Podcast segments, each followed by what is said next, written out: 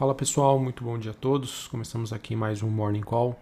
Nesta quinta-feira, dia 19 de agosto, eu sou Felipe Vilegas, estrategista de ações da Genial Investimentos.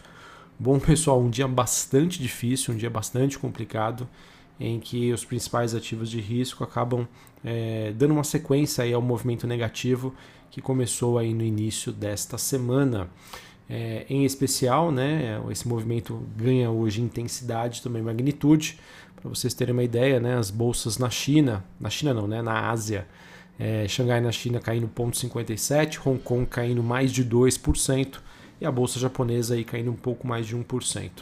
Além desse movimento por lá, nós já temos ações chinesas listadas nos Estados Unidos.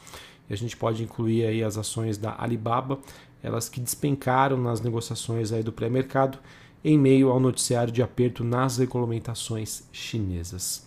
É, VIX subindo quase 10% nessa manhã, ali na faixa dos 23,7 pontos. DXY, dólar index subindo 0,23, na faixa dos 93,35 pontos. E a taxa de juros de 10 anos dos Estados Unidos caindo forte, 3,5%, voltando ali para a região de 1,228 pontos. E o movimento, pessoal, que mais me chama a atenção nesta quinta-feira é o movimento das commodities, tá? em que a gente teve o minério de ferro na China desabando e os principais metais industriais negociados na Bolsa de Londres, caindo aí o cobre caindo mais de 3% e o níquel caindo 2,5%. O petróleo, pessoal, não ficou fora dessa, tá? O WTI, contrato negociado em Nova York, caindo 3,6% neste momento, e o Brent, que é o contrato negociado em Londres, caindo 3,27%. O contrato WTI que volta aí para a região abaixo dos 63 dólares do barril. Bom, pessoal, há diversos argumentos para a gente justificar essa volatilidade recente, muitos das quais eu sempre já venho compartilhando aí com vocês já há alguns dias. Então nós temos a, a variante Delta né, e as sinalizações de possíveis fechamento, que, fechamentos que estão acontecendo na Oceania, na Ásia, na Europa. Né?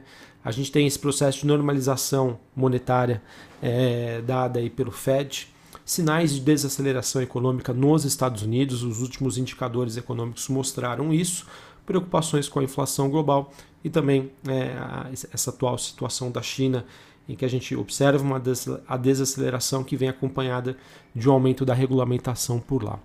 É, de todos estes fatores, né, o que sem sombra de dúvida acredito que possa é, ser um fator um pouco mais preocupante é a questão do, do, do processo né, que a gente se encontra hoje para a China, China. Né? Ela já vem de uma desaceleração econômica mesmo antes da variante Delta, mas todos sabem né, que há problemas aí no mercado de crédito e o governo chinês aí continua na sua caçada regulatória.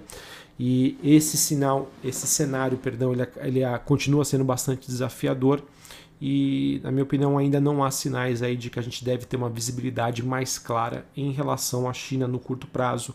E isso, sem sombra de dúvida, acaba sendo aí um fator de risco bastante relevante, tá? E que ganha intensidade e que ganha corpo aí nos últimos dias.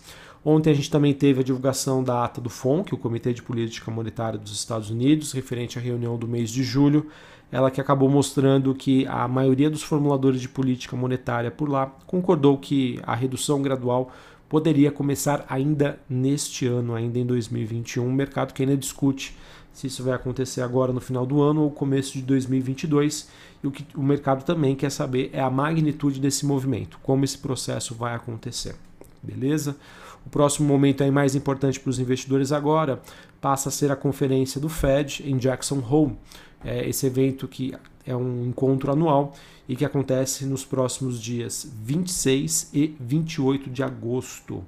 É, alguns investidores que já esperam um anúncio aí é, sobre como vai ser essa linha do tempo sobre a redução dos estímulos. Beleza? Então, pessoal, para a gente encerrar aqui o noticiário internacional, a gente tem realmente um clima bastante averso a risco, é, em que a, as ações aí apresentam né, na Europa, é, nos Estados Unidos. Acabei não comentando aqui, né, mas na Europa, para vocês terem uma ideia, a gente tem Londres caindo 2%, Paris na França caindo 2,5%, é, Frankfurt na Alemanha caindo 1,6%. Os futuros norte-americanos um pouco mais resilientes, mas mesmo assim apresentando é, baixas, né? O S&P futuro caindo 0,64, o Dow Jones caindo 0,72 e a Nasdaq caindo 0,5% neste momento. Tá? Então um dia de bastante volatilidade, um dia de aversão a risco. O Brasil que já vinha sofrendo né, com, com questões internas nas últimas semanas e agora ganha uma pressão adicional. Tá? Eu acho que, portanto, vai ser bastante interessante a gente monitorar o quanto que ainda é, nós temos um peso né, significativo para o Ibovespa, dado que esse movimento de queda que agora acontece nas bolsas lá fora, já de certa maneira acontece aqui no Brasil. Né? Não pelos mesmos fatores, obviamente por fatores internos, então vamos ver como que o mercado vai reagir hoje a esta pressão adicional que agora é, vem de fora. É, então aqui para o Brasil, né, com esse pano de fundo aí um pouco mais negativo, né, quando você alia com essa crise institucional interna, fragilidade fiscal, a gente acaba tendo aí, digamos, uma tempestade perfeita aí para os ativos locais. E vamos ver aí, a gente pode ver novas rodadas aí de, de realizações, de quedas, principalmente aí para as empresas é, de menor capitalização, em, empresas que acabam sofrendo, né, por questões técnicas, por questões de liquidez, com o mercado, né, né preocupado com a situação atual, buscando né, uma saída frente a essa dificuldade de previsibilidade a curto prazo. Então vamos acompanhar. Infelizmente aí eu vejo um cenário um pouco mais negativo, um pouco mais não, né? Mais negativo ainda a curto prazo. É, o que eu fico curioso para saber é qual é o potencial do, Ibovespa em relação a uma, a uma queda adicional. Ontem, né, em termos de gráfico, nós perdemos o suporte nos 117 mil pontos e o próximo suporte do Bovespa fica apenas ali na região né, na, entre 111 a 110 mil pontos, ou seja, o espaço ainda é, é bastante grande. Uh, ontem nós também tivemos uma consultoria política, né, a Eurásia, ela que manteve a trajetória de curto prazo do Brasil numa classificação neutra, mas disse que o balanço de riscos acabou piorando bastante a Eurásia que vê menores chances de aprovação de uma reforma administrativa e cita a reforma do imposto de renda como a, entre aspas, mais problemática. Sobre a agenda do dia, acho que o indicador mais relevante hoje é, vem dos Estados Unidos às 9h30 da manhã, pedidos iniciais de seguro-desemprego. Tá? Então vamos acompanhar também esse dado, se pode ou não fortalecer as expectativas do mercado em relação ao Fed, Banco Central Americano, sobre uma retirada de estímulos.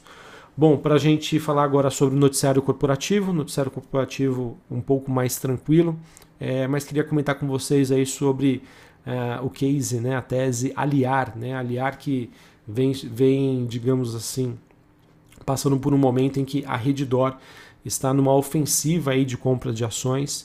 É, de acordo com um comunicado da companhia, a Redditor comprou mais 63 mil ações da Aliar nesta quarta-feira, é, totalizando 721 1,95 mil reais. É, após outras aquisições que já foram informadas na segunda e na terça-feira. Até o momento, então, a Redditor possui 3,7 milhões de ações da Aliar.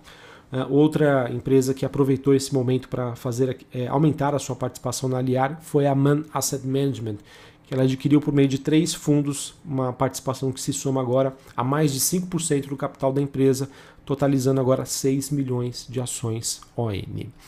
Uh, em termos de movimentações relevantes, a gente teve o Grupo Mateus informando que a Esquadra Investimentos comunicou uma aquisição de participação acionária relevante e que agora detém aí mais de 5% do total das ações ON emitidas aí pelo grupo Mateus. Para quem não se lembra, a Esquadra foi aquela é uma asset muito muito reconhecida aí pelo mercado e que no ano passado é, fez um relatório aí com muitas páginas sobre a tese de investimentos IRB, né, que fez o que fez com que esse questionamento de, do seu modelo de contabilidade é, trouxesse aí a IRB para uma queda muito forte.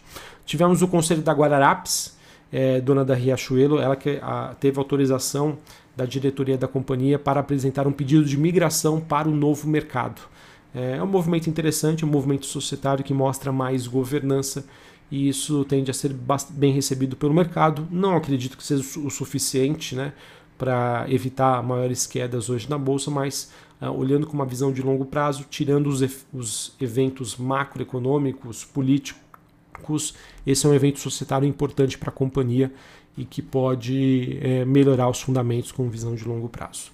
E para finalizar, o Grupo Soma ele comunicou que a Trust Investimentos atingiu uma participação acionária agregada de 29 milhões de ações ON, que correspondem a 5,5% da participação na companhia. É, ou seja, é, após essa queda recente que a gente vem acompanhando das ações aqui no Brasil, a gente vê aí algumas gestoras, algumas casas de investimento aumentando a sua participação em alguns ativos. Beleza? Bom, pessoal, acho que era isso que eu tinha para passar para vocês. Uma quinta-feira em que a gente tem uma expectativa aí que pode ser um dia é, negativo para o Brasil. Uh, só fico curioso para saber o quanto né, esse clima mais negativo lá fora, é, o quanto que ele ainda pesa sobre a atual precificação de Bovespa. Tá? Graficamente ontem perdemos uma região de suporte importante, tem espaço ainda para uma queda adicional significativa, né? 111, 110 mil pontos. Uh, e aquilo, ter paciência, é, a gente já vem já vinha fazendo alguns alertas né, sobre essa questão aí da dificuldade aí do mercado em relação à verificação do, da sua exposição a risco. Então, para quem tem visão de longo prazo, pessoal, não tem jeito. É ter paciência, aproveitar desses momentos de maior volatilidade, incerteza, que é quando você consegue comprar ações de boas empresas a bons preços. Tá? Para quem tem uma alocação mais tática, é realmente assim diminuir a exposição é, esperar né, quedas adicionais, uh, estar atento a esses movimentos, porque uh, o que já estava negativo, que estava tenso, pode ficar um pouco mais. Então vamos acompanhar e, obviamente, né, torcendo aí para que, se pelo menos a, a, as questões macro externas elas, elas acabam pesando agora, que a gente pelo menos consiga fazer a nossa parte, fazer a lição de casa e diminuir essa aversão a risco Brasil. Um abraço a todos. Uma ótima quinta-feira para vocês. Até mais. Valeu.